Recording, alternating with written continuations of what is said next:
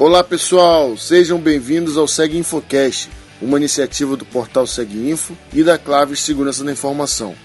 Meu nome é Paulo Santana e o episódio de hoje será baseado no áudio do webinar 31 da Claves Segurança da Informação, cujo tema foi Gerenciando seus eventos do Windows com a pilha Elastic.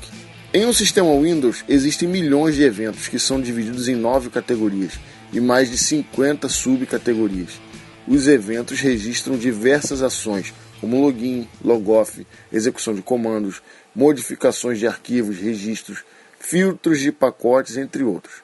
O Windows, por padrão, armazena esses eventos somente por um curto período de tempo, dependendo da configuração, o que dificulta ações complexas de monitoração e forense. No nosso dia a dia, usamos a pilha Elastic e scripts em Python para otimizar a agregação de dados e criação de alertas. Esse processo gera inteligência relevante para uso em análises históricas e telemetria de milhares de eventos diários, ajudando a atuar de forma proativa em casos de ataques. Neste podcast, Rodrigo Montoro também explicou como configurar a sua política de auditoria no Windows e a pilha Elastic para processar e arquivar todas as informações, compartilhando algumas ideias para análise de dados um bom podcast.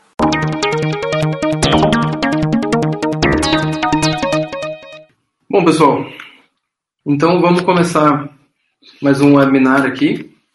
Hoje a gente vai falar de gerenciando seus eventos do Windows né, na Elastic Stack. Uh, eu vou compartilhar bastante insights, assim, algumas ideias que vocês podem utilizar. E para começar, a falar um pouco sobre isso, é, eu vou me apresentar. Então, quem sou eu? É, meu nome é Rodrigo Montoro. Me conhecem, muitos me conhecem por Spooker, né? Spooker Labs no Twitter. Eu sou pesquisador na Claves e a gente atende a parte de SOC, né? E o grande foco do meu trabalho é em cima de um produto que a gente tem interno aí, que a gente desenvolve e revende, que chama Octopus, que é um CIEM, e se você quiser saber até um pouco mais sobre isso, que não é o foco da nossa palestra, mas a gente tem um Seg Infocast, o número 31, se vocês olharem lá no blog, e lá você vai conseguir bastante informação sobre nossa ideia, nossa motivação sobre criar esse projeto e tudo mais. Só que o, o legal de participar desse projeto é que a gente tem muita coisa legal todo dia acontecendo. Muitas fontes de dados novas, muito trabalho, muitas ideias, conversando com gente muito boa, que nos dá mais ideias, participando de conferências. E, e, como eu não sou desenvolvedor e alguns membros do nosso grupo lá do, de pesquisa do Oculus não somos desenvolvedores, a gente não pode ajudar com o código, a gente acha bem justo a gente retribuir compartilhando informação, né? Então a gente retribui esse uso do open source justamente compartilhando conhecimento. A gente tem uma série de blog posts que a gente quer fazer e tudo mais. Mas então nossa, nosso trabalho é tentar compartilhar esse conhecimento, o uso do open source, justamente para isso. Eu tenho duas patentes, né, na parte da detecção de malwares. É, ela é mais relacionada com a parte de tráfego de redes e arquivos maliciosos. É, eu sou bem viciado e adoro análise de backup e, e a parte de logging. Sou pai, faço triatlon e tomo cerveja nas horas vagas, né? Então, na verdade, fazer triatlo tomar cerveja é uma coisa que é bem complicado. E daí, qual que foi a motivação para... Qual que foi a, a, a, nossa motivação? Então, assim, a gente tem a nossa agenda primeiro, né? Que é qual foi a nossa motivação para criar essa palestra. Daí depois eu vou dar um overview por cima da parte de audit em eventos do Windows. E daí a gente vai falar um pouco da Stack, do Elastic, que é open source. É uma ferramenta fantástica e ela é free. Isso aí é uma coisa que até hoje eu não entendi, assim. Ela é muito foda, assim, essa palavra exata. E algumas demonstrações, assim. Então, primeiramente, a motivação, né? O que, que motivou a gente a montar essa palestra especificamente com a parte dos eventos do Windows? Primeira coisa, os eventos do Windows é algo que a gente tem lá disponível free. A partir do momento que você pagou a licença, logicamente, do Windows, você tem esses event IDs, seja numa desktop, seja no servidor, é, essa informação está lá disponível. Então isso é muito legal e ela é free e ela está ali para você usar. Então, muitas vezes a gente tem uma fonte de dados sensacional que a gente não utiliza. Então, as nossas motivações para fazer o uso disso. Então, a parte de atividades maliciosas. Então, todo mundo tem problema com atividade maliciosa, seja uma infecção, uma invasão, e então, com o uso dos eventos né, do Windows, a gente consegue fazer essa detecção. Então, a gente tem essa parte de detecção de atividades maliciosas. Outra medida que a gente tem é a parte de fraude, né, vazamento de informação. Existem alguns eventos que é justamente para monitorar acesso a arquivos, modificações de arquivos é, e tudo mais. Logicamente, ainda tem a parte de, gerenciamento de privilégios e tudo mais, que isso pode apontar para uma fraude, mas, mas, simplesmente um cara acessou um arquivo confidencial que ele não poderia, então você pode correlacionar lá, o usuário do grupo X não pode acessar o arquivo Y, e isso a gente vai ver melhor depois. Logicamente, não deixando de lado, tem a parte de forense, né? Então, assim, o que fazer para ter acesso né, às informações caso alguma coisa ocorra? Porque se você pegar por default o Windows, ele tem, ele tem uma certa limitação no tamanho de informações que são salvas, e a partir desse momento que ele atinge essa limitação, ele começa a apagar as entradas mais antigas e inserir as mais novas. E essas informações são meio desconexas, para ser bem sincero, assim, mas em alguns livros eles falam que a partir de 300 megas do tamanho do arquivo do Event Viewer lá, é, ele começa a ter problema de performance. Então, a partir disso, fica inviável. Então, assim, 300 megas não é nada, começa por aí. E, e para fazer uma análise forense, muitas vezes tem que voltar meses, anos. Então, assim, você tem que ter informação para conseguir fazer essa forense. Outro ponto que eu gosto bastante, assim, é, é justamente a melhoria. Então, o que acontece? Você está ali no seu dia a dia, conversando com pessoas, participando de eventos, pesquisando, lendo, não sei o quê, e você vai melhorando as suas detecções. Mas, mas daí o que acontece? Muitas vezes você pega a detecção e você pega daquele ponto que você criou o script para frente. Geralmente você não tem acesso às informações do passado. E um dos pontos legais do Elasticsearch, por ele ser muito rápido, muito veloz e conseguir armazenar um volume muito grande de dados, você consegue fazer essa pesquisa retroativa. Então você consegue, se você tiver lá dois, três anos de log, você consegue pegar esse mesmo script que você fez melhorado e correlacionar com essas informações de anos atrás. Então, assim, você pode ter tido uma brecha há muito tempo atrás. E, e você pode pegar isso com essas melhores de detecção. Então, isso é um ponto também muito legal. Essa possibilidade de você pegar essas informações antigas, que você na teoria não tinha nada, mas talvez com as novas tecnologias você tenha realmente já tido esse problema. E é o que acontece com muita empresa. Assim, muitas vezes a, brecha aconteceu há muito tempo atrás. E, logicamente, né, a gente não poderia ser evento, né? A gente não consegue fazer nada disso que a gente está falando.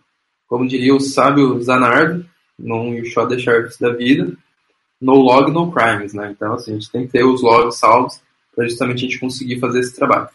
Então, uma introdução do, dos eventos do Windows, né? Eu não vou entrar muito a fundo, porque a gente poderia falar horas e horas dos eventos do Windows.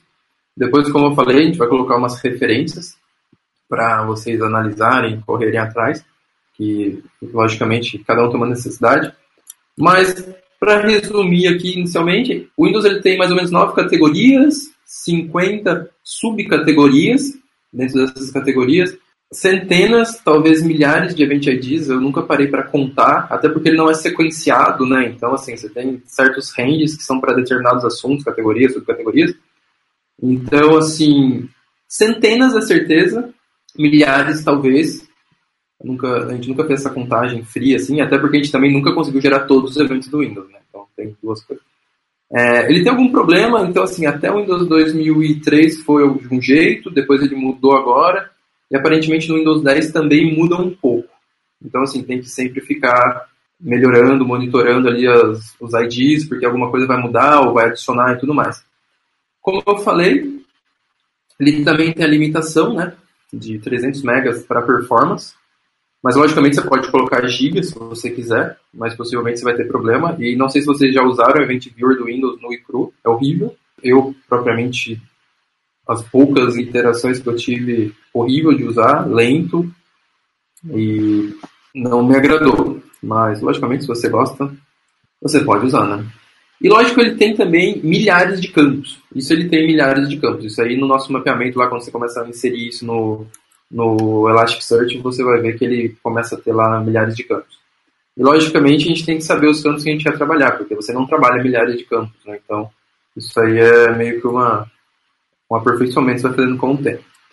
Algumas categorias que existem nos eventos tem account logon, tem a parte de gerenciamento de contas, então assim, o usuário foi criado, o usuário foi adicionado, algum grupo, o usuário foi removido, o usuário foi apagado, mudou a senha do usuário. Então são todas informações que logicamente pode ser importante para um contexto, não para outro, mas informações que vão agregando. Object Access também, é muito legal essa parte, que, por exemplo, é aquela parte que tem a parte de filtering, tem a parte de acesso a um arquivo, tem a parte do process tracking, que é essa é muito legal, assim, acho que você pegar tudo gera uh, inicialmente nesse process creation, né, que é a criação do novo processo. Ah, você abriu o CMD, vai, vai gerar um event ID que você abriu. Você abriu o Mozilla lá, o Firefox, vai falar que você abriu. Vai gerar, abriu um arquivo de configuração. Chamei uma linha de comandos. Então, assim, tudo começa muitas vezes com um comando, não um simples ping da vida. Uh, também tem monitoramento de, de, de policy, né? Que ah, o cara mudou a política do Fire, o cara mudou a configuração tal. Então, essas são algumas das categorias, não coloquei todas. Daí tem as subcategorias também, que daí, a hora que você pega lá na Account Management, você pode ter de user, você pode ter de, de grupos, tem a parte do filtering, né, de, de plataforma, né, que essa é muito legal também, eu adoro essa, essa categoria. Você pode pegar desde uma porta nova que fez bind, você pode pegar uma foi listing, né, você pode pegar uma porta que deu erro, tentou fazer o bind deu erro, isso aí pode ser um sinal de uma tentativa de backdoor, você pode pegar a comunicação ao IP tal, comunicou com o IP tal, na porta tal, e foi tal aplicativo que utilizou. Você pode pegar mudanças ali, ou acesso no file system, no registro, criação de processo, alguém apagou o log. Então, assim, alguém apagou o log local, a vantagem de você ter ela sendo enviada para fora é justamente essa, né? Você ainda sabe que o cara apagou, você sabe alguma coisa errada acontecendo, é, e ao mesmo tempo você tem essa informação em outro lugar. E, e daí tem as opções de audit, né? Que isso aí você habilita. Isso, essa, essas opções que a gente falou aqui nessas categorias são opções de audit que você vai lá na, nos settings lá de policy e você pode habilitar. Eu peguei essas imagens, que é do Mar Archaeology site, que é o Michael Galp, ele é um americano, ele tem um site muito legal. Se entrar aí, você vai ver que tem uns cheat sheets mega legais de vários assuntos de Windows, para detecção de malware e tudo mais. E aqui tem algumas das categorias e subcategorias, né? Então, assim, você tem lá a parte de account logon, account manager, é, de tracking de processo, você pode pegar quando o processo foi criado, quando ele foi terminado, você pode ter a parte de acesso de directory service lá, você tem a parte de login, logoff, que tem diversos tipos, assim, então é uma coisa muito importante de saber. E os settings também, muito deles, assim, ele tem, você quer pegar só as falhas, você quer pegar sucesso e falhas, então, é um ponto também que você tem que tomar muito cuidado, porque os logs eles são muito barulhentos, né? Então, se você começar a habilitar tudo e todos e não sei o quê, a hora que você vai ver, você não tem processamento para isso. Então, logicamente, você tem que entender o que você precisa, entender a superfície de ataque relacionada a isso que você precisa, e a partir daí, você vai lá e mapeia quais são os eventos. Assim que funciona para fazer o negócio direito, assim, não é habilitando tudo. Ah, para mim, é detectar eu quero saber quem está mudando os usuários. Então, assim, você vai mapear todos os usuários que você tem, todos os, os eventos disso relacionados à mudança de usuário, de grupo, vai monitorar eles. Ah, legal, daí a partir disso você consegue, de repente, melhorar, adicionar uma inteligência e tudo mais. Aqui tem a segunda parte, né, que também tem Object Access, pode ser uma, um, acesso a um file share, o file system que a gente falou, ou foi um pacote dropado, acessou um register, teve ali a parte de, de um, USB foi plugado, que é uma informação. E, e daí eu falei, tem uma documentação bem legal, você entra no site da Microsoft também explicando eles. O Ultimate Windows Security também tem informações legais, tanto que o meu próximo slide está falando de um, um quick reference que eles têm. E, e por exemplo, esse quick reference é para a parte de gerenciamento de contas. Então, assim, você tem esses event IDs aqui, 4720, que é uma, uma conta foi criada, 4722 foi habilitado, 4723, o próprio usuário trocou o password. E, por exemplo, ah, o, o 4738, a conta foi modificada, então você pode alertar para isso e daí você vai ver que quem modificou, se aquela pessoa tinha autorização, por que modificou e tudo mais. Daí tem a parte dos grupos, então assim, você pega esses event IDs, e criam correlações lá inteligentes que a partir dela você consegue ser proativo. Né? O grande ponto é a proatividade em cima da informação também. Não adianta você jogar tudo isso no Elasticsearch e deixar lá a informação só para o dia que acontecer alguma coisa você fazer um forense lá e usar. Lógico que isso é útil também. Porém, já que você tem informação, vamos usar ela de uma forma mais proativa, né?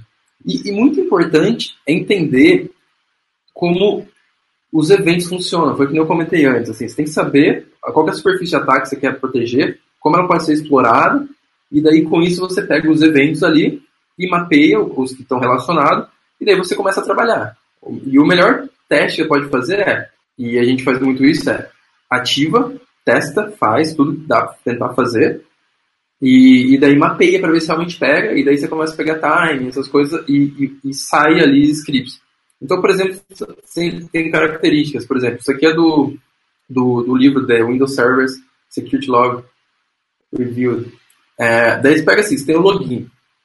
Daí o cara faz o login, ele vai, vai gerar o ID 4624, e daí a partir disso ele vai abrir um Excel, que vai gerar um 4688, e vai fechar o Excel, que vai gerar um 4689. Só que tem, tem algum, alguns tricks, por exemplo, o 4624, ele é o de login. Porém, é, ele tem algumas outras informações ali dentro que dizem bastante. Por exemplo, o tipo. Quando você quer pegar que o cara logou na máquina, você tem que pegar os logs da máquina local. Então, por exemplo, você está monitorando um Active Directory, você nunca vai pegar o cara logou local na máquina.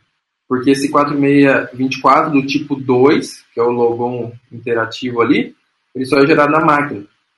E daí, por exemplo, se for do tipo 10, é quando é um terminal service e é RDP que ele está acessando, né? O famoso teste da vida aí, antigamente. É, se for do tipo 3, é alguma coisa que ele está acessando. Ele está acessando um mapeamento, ele está acessando uma impressora, né? ele está jogando a senha.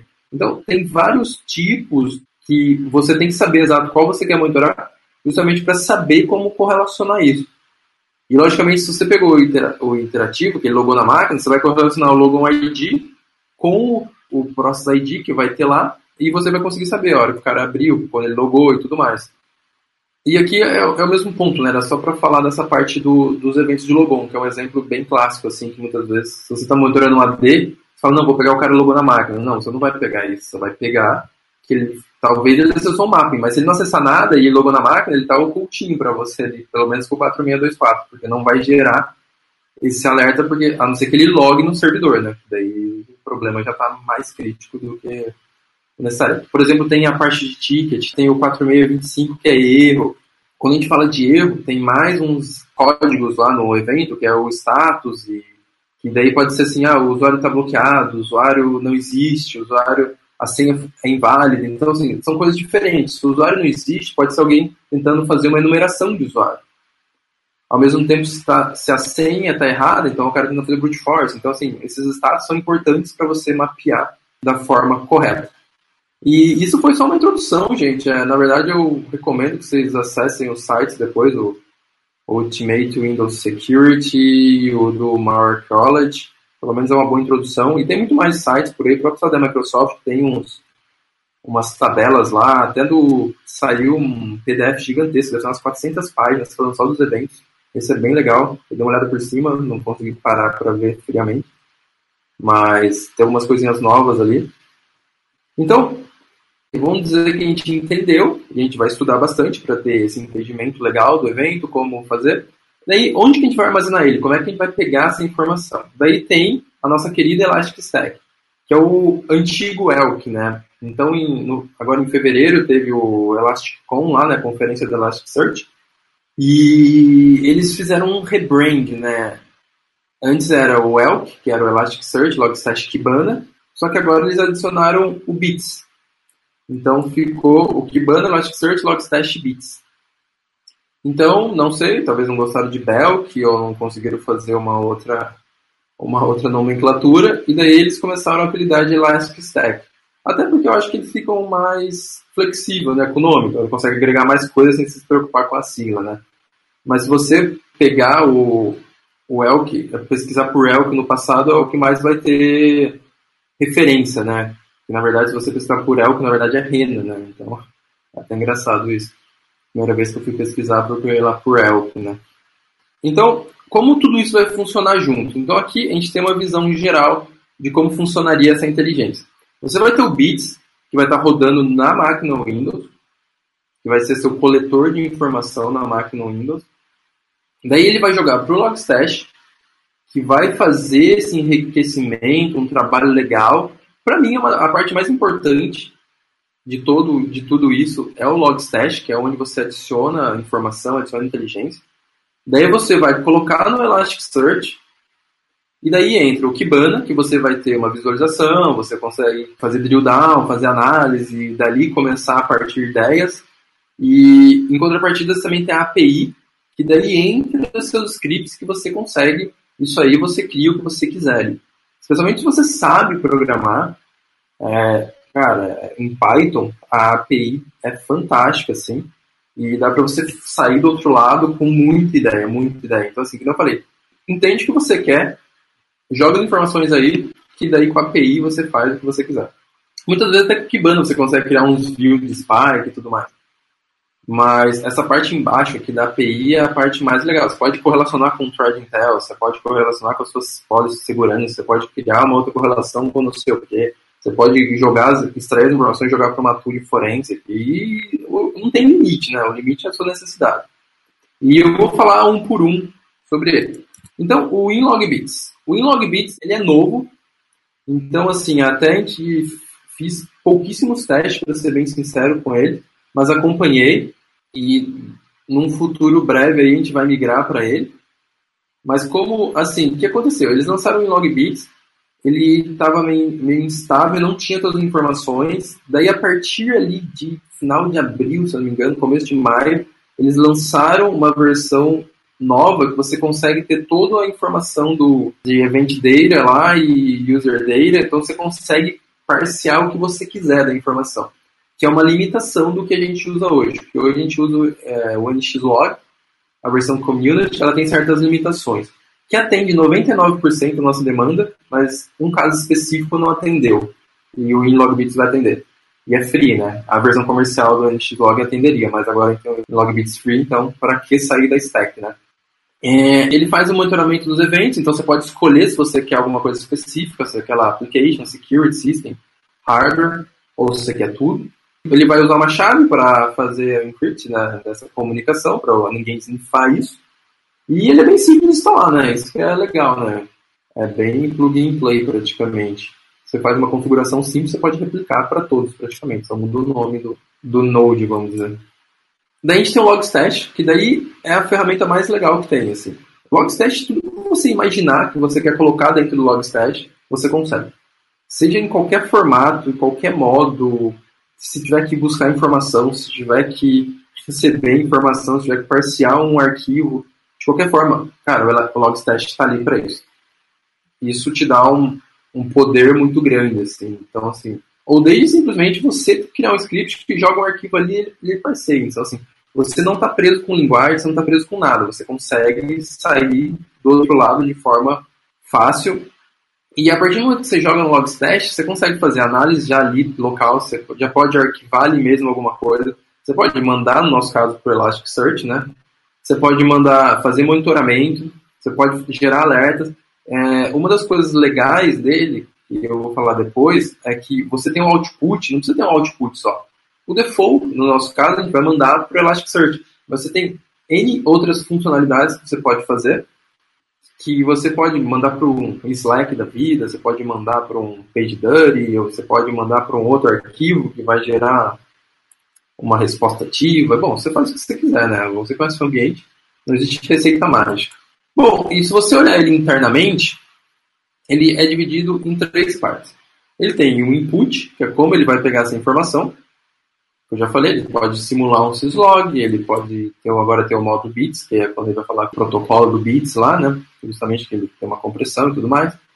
Você pode simplesmente ler um arquivo, você pode usar codecs, o input tem vários codecs, e a hora que você usa o codec ele faz a mágica para você. Fala, lá, codec JSON, pum, ele parceu o JSON para você e já, já tá todo trabalhadinho, assim, sabe? Então precisa se preocupar com isso. Ah, codec NetFlow, você, você manda o dado NetFlow, ele já explica em vários campos diferentes, assim, é muito legal. Daí tem a parte do filter, que é onde entra realmente o enriquecimento da informação. Você consegue analisar, você consegue remover, você consegue adicionar metadados que vão te dar muito poder para você criar seus scripts depois, assim, sabe? Logicamente, a hora que eu falo adicionar metadados, isso é muito específico para cada empresa. Não existe uma receita, ah, eu vou adicionar isso, isso, isso. Isso, tipo assim, é uma, é uma coisa específica, vamos dizer. E você tem output, que eu falei, você pode ter lá, você pode mandar para o Elasticsearch, logicamente isso é mandatório na nossa brincadeira aqui.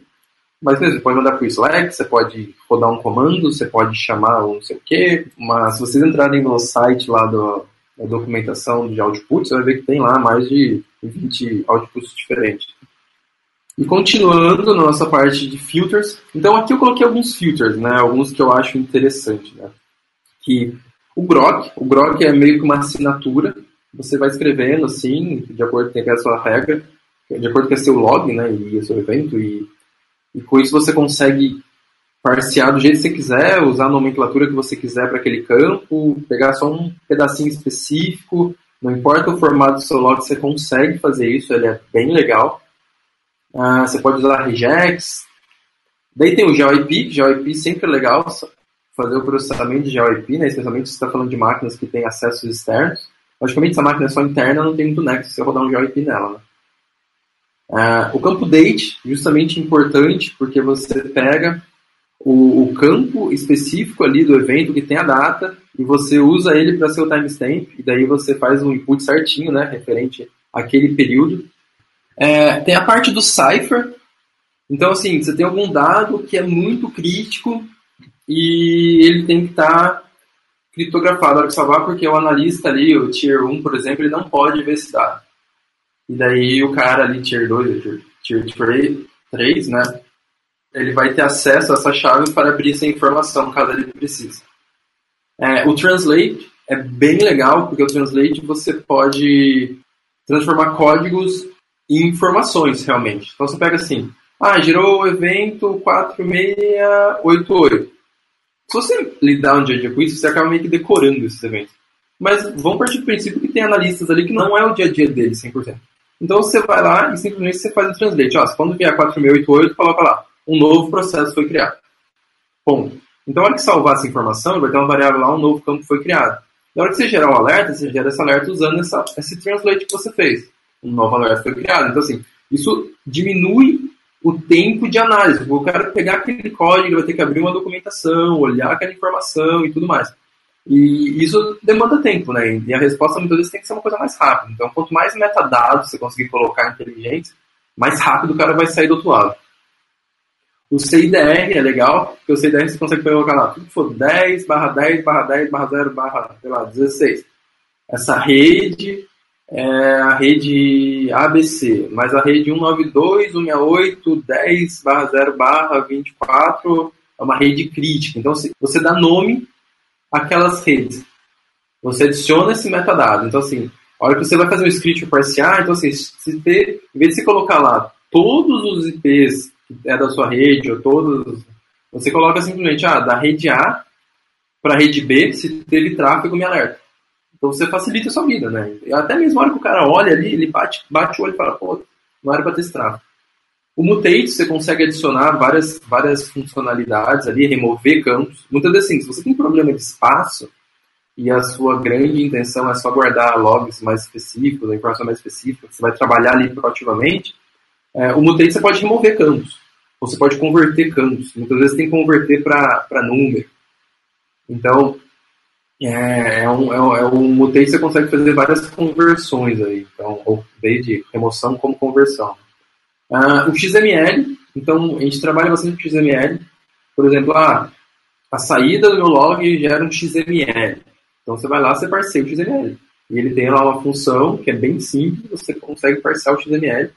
E ele pega, separa os campos certinhos. Se você não está feliz com o nome que vem do XML, você pode daí usar o mutate e fazer um, um rename e daí ele vai mudar o nome do campo.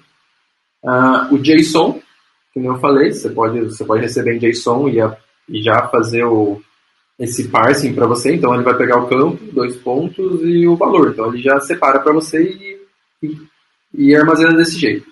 E tem o drop, entre outras várias funções, várias uh, opções que tem, se vocês olharem na documentação. Uh, tem o drop, que você pode simplesmente, ah, se for esse, depois de algumas análises você viu que esses logs você não precisa agora. Você pode dar um drop nele, que está fazendo muito barulho, muito, gerando muito alerta. Gerando muito alerta não, gerando muito evento, né, gente? Porque existe uma grande diferença entre evento e alerta. Alerta tem que ser uma coisa útil para você. Evento é tudo que chega. Então você pode usar o drop. Porque muitas vezes você fala assim pro cara, não, faz uma configuração granular, tal, tal, tal, tal, tal, tal, tal, tal, tal, e daí depois, quando eu precisar, eu peço isso, aqui. Cara, muitas vezes é mais fácil falar, manda tudo, e você faz o drop, e depois na hora que você já pensar na inteligência de novo, você já vai lá e tá, já tira do drop e já começa a processar. Então esses, esses são alguns filtros, e logicamente tem algumas dezenas mais, mas alguns filtros que eu gosto bastante, assim. E tem o KV também, que eu não coloquei aí, mas é um filtro bem legal. Uh, uma dica importante que eu dou, logicamente a gente está falando só de Event ID, mas vamos pensar que você vai adicionar mais data source depois, né, mais fontes de dados. Então, sempre que você tiver campos com nome diferente, porém com o mesmo valor, você criar uma nomenclatura padrão para copiar esse campo para esse valor. Porque, por exemplo, o próprio Windows mesmo, você pegar lá, tem evento que gera lá, o IP é IP address, o valor. Tem outro que gera lá é, é source IP, o outro é dest IP, o outro é só IP. Então, assim, são várias informações iguais com nomes diferentes. Então, se você for fazer um search, você tem que pegar lá e fazer um search de um por um. Um, um por um não, eu digo assim, você tem que fazer se for esse, or esse, or, or, or. Então, assim, se você já na hora que você está criando essa configuração, já pensar nisso, você consegue criar variáveis globais. E daí, antes desse variável global, você pode usar, por exemplo, grafos, né? E daí você consegue correlacionar, tá? Esse IP, ele tem entrada nesse índice, nesse index, nesse index, nesse index dos eventos do Windows, nesse index de, do Snort, nesse index aqui do Fire. Então já, tem, já consegue correlacionar que o cara está fazendo muito barulho em vários lugares diferentes. Então, essa é uma dica que eu dou para vocês, com campos com a mesma nomenclatura, né? Bom, e aqui um exemplo simples. No caso aqui, eu não coloquei bits, como eu falei, que os nossos maiores testes são para NXLog. Então, a gente ainda usa NXLog na maioria. Que daí a gente, a gente colocou uma porta TCP na 1510, que ele fica ouvindo, e a gente usa o codec JSON, porque a gente configurou o nxlog para enviar no formato JSON. Daí, aqui uma configuração de filtro, onde eu estou fazendo o mutate do campo, né? Eu estou pegando lá os campos source address, é, IP address, também estou fazendo um global GeoIP neles. Embaixo eu estou pegando diferentes nomes de usuários, target username, subject username, username, username principal name, é, old target username, que tudo, na verdade, é um nome user. Então, assim, eu quero, a hora que eu procurar um global.user, fazer minha, minha search nessa variável específica, eu quero que me volte todas as informações que são referentes a esse usuário. Então, você armazenando essa variável, você consegue fazer isso. E daí o output, simplista, Elasticsearch, hosts, local ali. E eu estou salvando no index que eu chamei de AD, né? Tem muita gente que salva tudo no mesmo lugar. Eu não sugiro que você faça isso. Porque você salva tudo no mesmo index, às vezes você quer apagar alguma coisa, às vezes você quer fazer um teste, às vezes você tem muitos eventos e isso aí pode dar problema para você. Bom, e daí entra o Elasticsearch. Então a gente viu por cima do WinLogBits, a gente viu do Logstash, que eu falo é a parte mais importante. Logicamente estou dando um overview rápido aqui e depois a galera tem que correr atrás. Né? E tem o Elasticsearch, que ele é open source, é um full, um full test search engine, engine né? então ele é, ele é bem poderoso e rápido. Ele é um sistema de rápido acesso à informação e ele salva a informação em formato JSON, então ele, ele te retorna a informação do jeito que é muito fácil de ser parseado. É, você pode rodar ele em múltiplos nodes ou em ou num single, node. Logicamente, se você rodar em um single node, você não tem é, redundância, você não tem cópia das informações. Então, rodar em dois ou mais, pelo menos, né? Para você ter réplica disso. E, logicamente, ele balanceia, ele, ele tem o algoritmo dele, então as pesquisas ficam mais rápidas. Quanto mais nodes você tiver, melhor, né? Logicamente, tem contas a se fazer. Se você for adicionar muitos nodes, mas dois nodes é legal. Então, se você instalar ele, até se você instalar ele só num single node e for ver o status dele, vai dar sempre status da yellow, né? Porque como ele não tem réplica dos dados, ele fica yellow, né? Só fica green quando ele tem réplica de tudo espalhado. Então, assim, se um node cair, o outro assume. Isso é automático dele, assim, sabe? Do Elasticsearch. Não precisa fazer nenhuma configuração mágica, é bem simples. É, ele é fácil para adicionar mais nodes, né? Então isso é legal, porque muitas vezes o que acontece, o que ingessa muita gente, ah, eu vou ter um evento específico que vai aumentar em, sei lá, vai dobrar a quantidade de eventos gerados nessa semana. Daí o que você faz? Você vai lá, adiciona mais nodes, simplesmente você adiciona uma configuração simples ali, que já tem a configuração onde está os masters e tudo mais, ele vai fazer parte do node, você aguenta essa carga, talvez você tenha que adicionar mais, mais coisas na frente, no logstash, tudo bem, mas ele adiciona, ele recebe essa paulada, e daí depois você faz o, snapshot dele, né, salva as informações, e daí você, você retira esses nodes e volta ao normal. Então, assim, você tem uma estrutura de DevOps lá para fazer para ficar escalável rapidinho, cara, é muito legal. E é muito simples.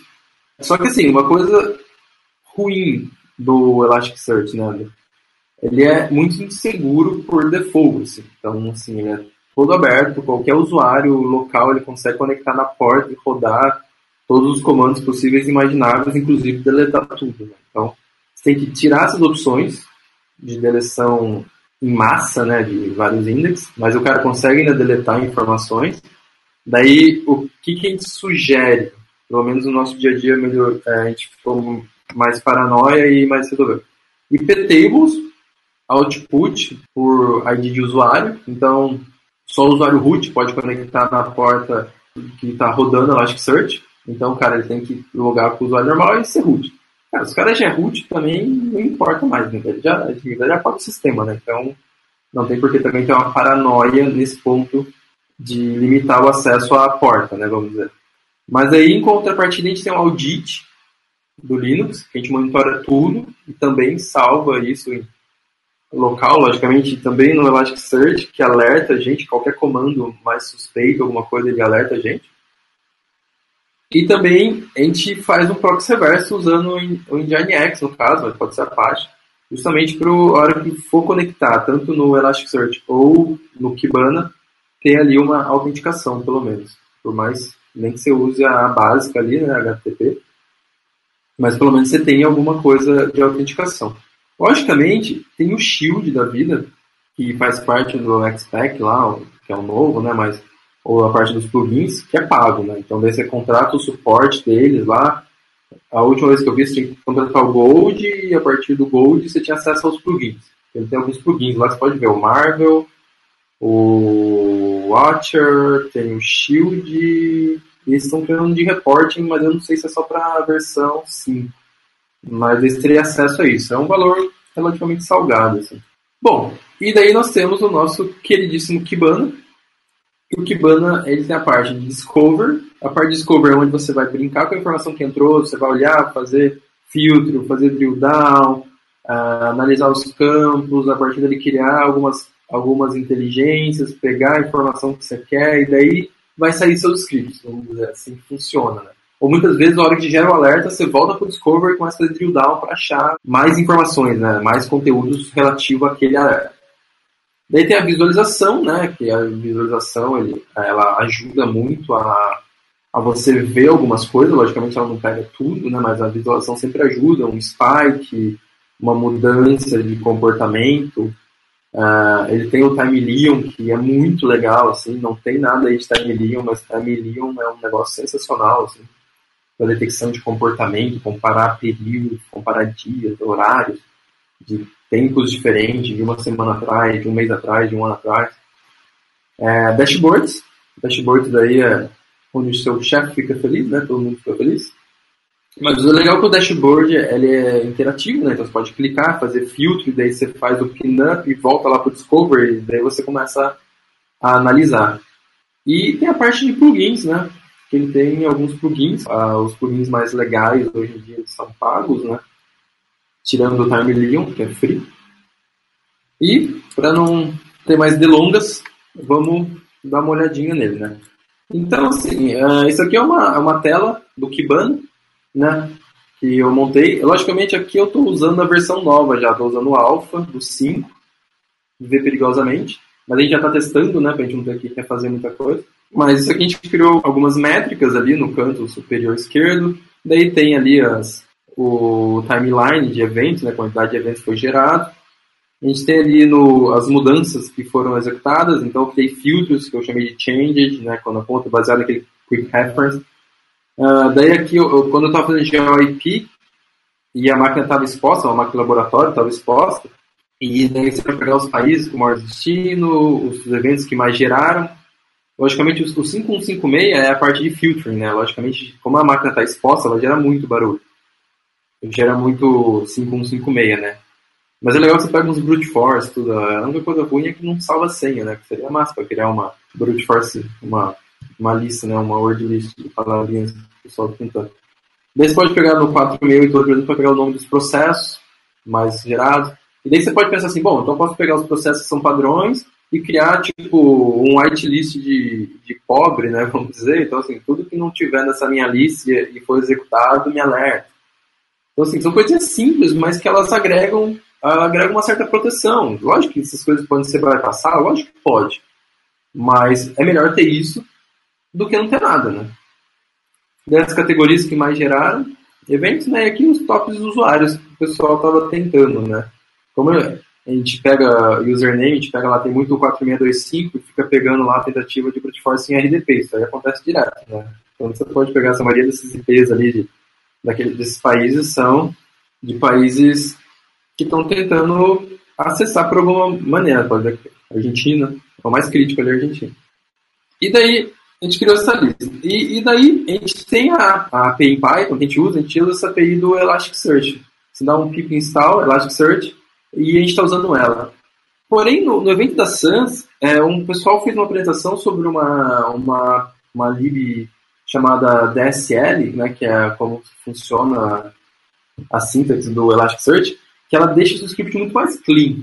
Não vou falar mais rápido, mas a gente tá, já está começando a estudar para migrar para ela, que ela parece, ela fica mais mais visual, assim, mais fácil, assim, porque no, no caso dessa lib você tem que colocar toda a carry, né? No caso da SL você coloca só os nomes e ele já monta para você, então fica muito mais simples. Eu vou mostrar para vocês certinho. Então assim, agora eu tenho três demos aqui para mostrar.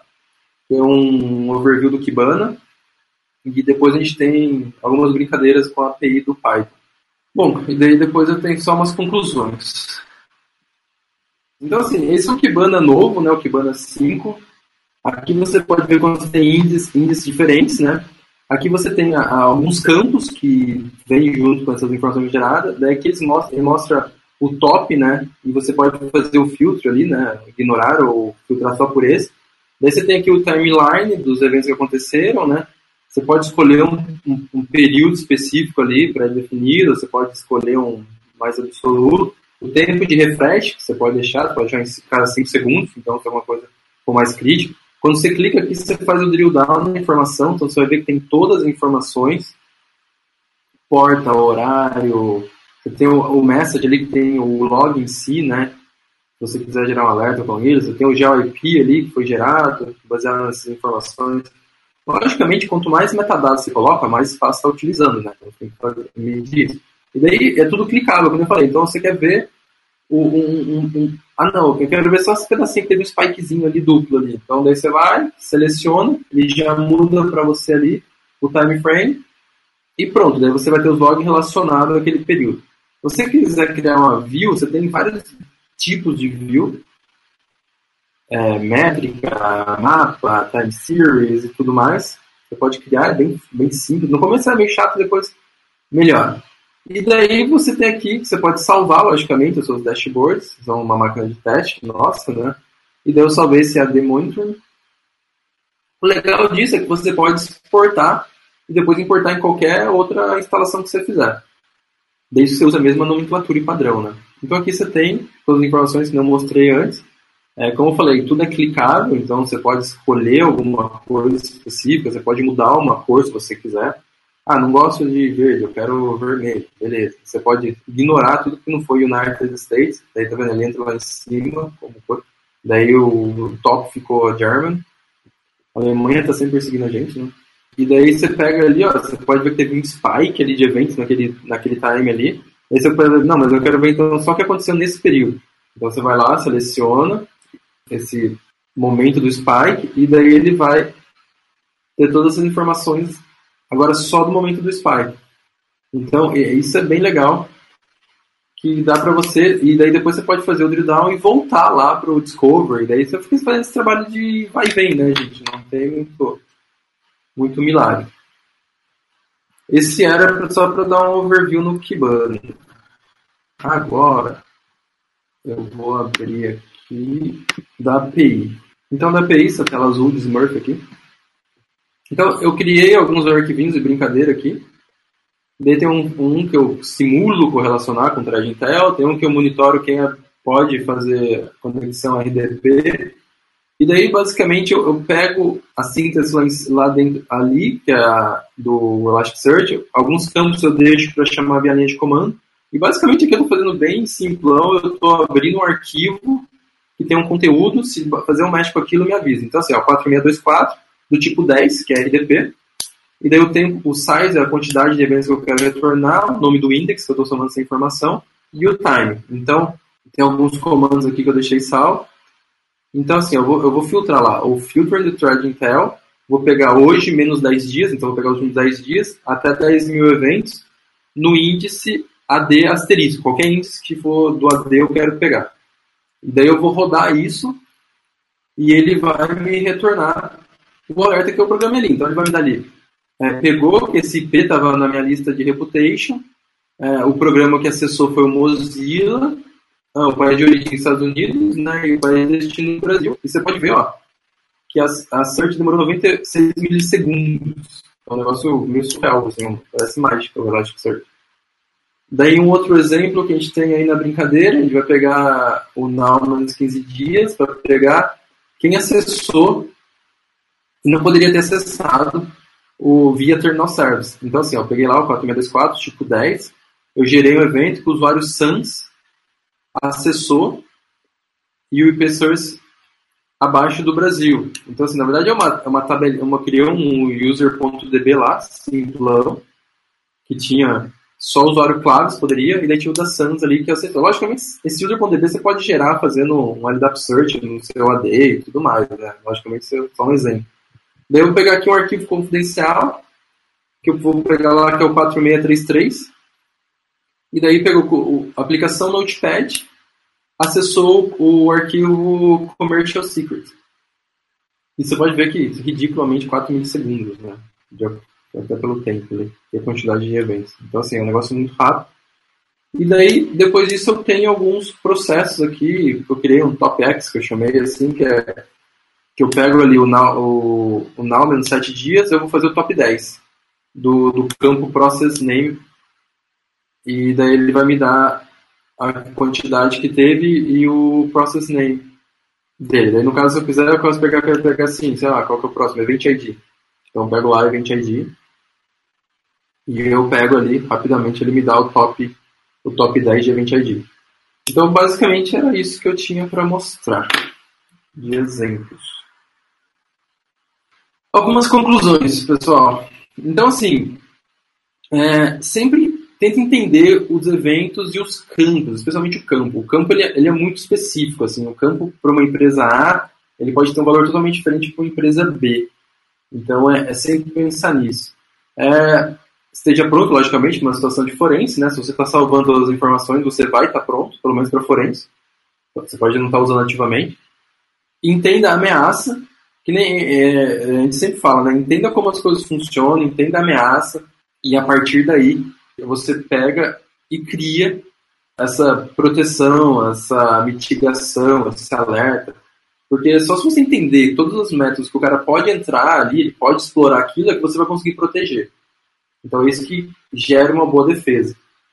É lógico, sempre ser proativo, pegar a Python API aí e pegar aquela DSL ou essa Elastic mesmo, fazer o hardening do Elastic para não ter o vacilo do cara invadir sua máquina e apagar tudo. Então, o cara vai ter que ter um trabalho, pelo menos, para apagar tudo.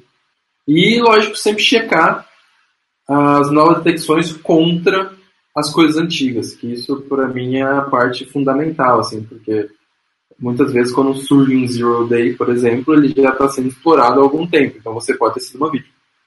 Então você pegar o comportamento que aquele zero day proporciona e correlacionar contra todas as suas informações do passado. E era isso, pessoal. Tem as minhas informações aqui. Quem quiser entrar em contato. E sugiro que acompanhe o meu Twitter, o Twitter da Claves, que a gente vai postar, vai fazer o blog post em breve. E com isso a gente vai postar mais links. Ou se vocês quiserem, pode me dar um ping aí, tem, se tiver contato comigo, mandar e-mail, me pingar no Twitter, ou pingar claves que a gente responde com as informações já. E não sei se tem questões. Então, Darson, análise do evento, você pode fazer ali no Kibana, que nem a gente mostrou. Você pode pegar um spike, fazer um drill down, tudo. Só que é algo muito reativo, né? Ou é, dificilmente você tem você consegue garantir que você vai ficar olhando uma dashboard.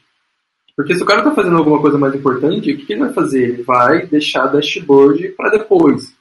E daí, de repente, se ele deixa um setado o time frame last 24 hours, lá, as últimas 24 horas, e ele não estava ali naquele dia, ele não vai saber o que aconteceu. Então, a hora que você tem aquelas os scripts rodando ali, monitorando, vai gerar o e-mail. Então o cara pode olhar com certo de forma tardia, mas pelo menos ele vai ser alertado. Antes tarde do que nunca, né? Antes tomar ação tarde do que nunca. Não sei se respondi a sua dúvida. Alguma pergunta mais, pessoal? E até aproveitando, a gente vai começar uma série aí que vai chamar até segunda ordem, a gente apelidou de Logicus, que é uma, é uma série, né, combinação do, do Octopus Labs lá com logs, né? Então é vai ser legal, assim, a gente já tem a gente já tem uns 15 títulos assim. A gente só precisa escrever, né? Aí que é o problema. Mas se não dá para escrever, é mais só fazer webinar às vezes, que é mais fácil de explanar e rende, rende mais. Bom, pessoal, se ninguém tem mais dúvidas, fica à vontade para entrar em contato comigo, como eu falei. E obrigado a todo mundo que participou. E até uma próxima.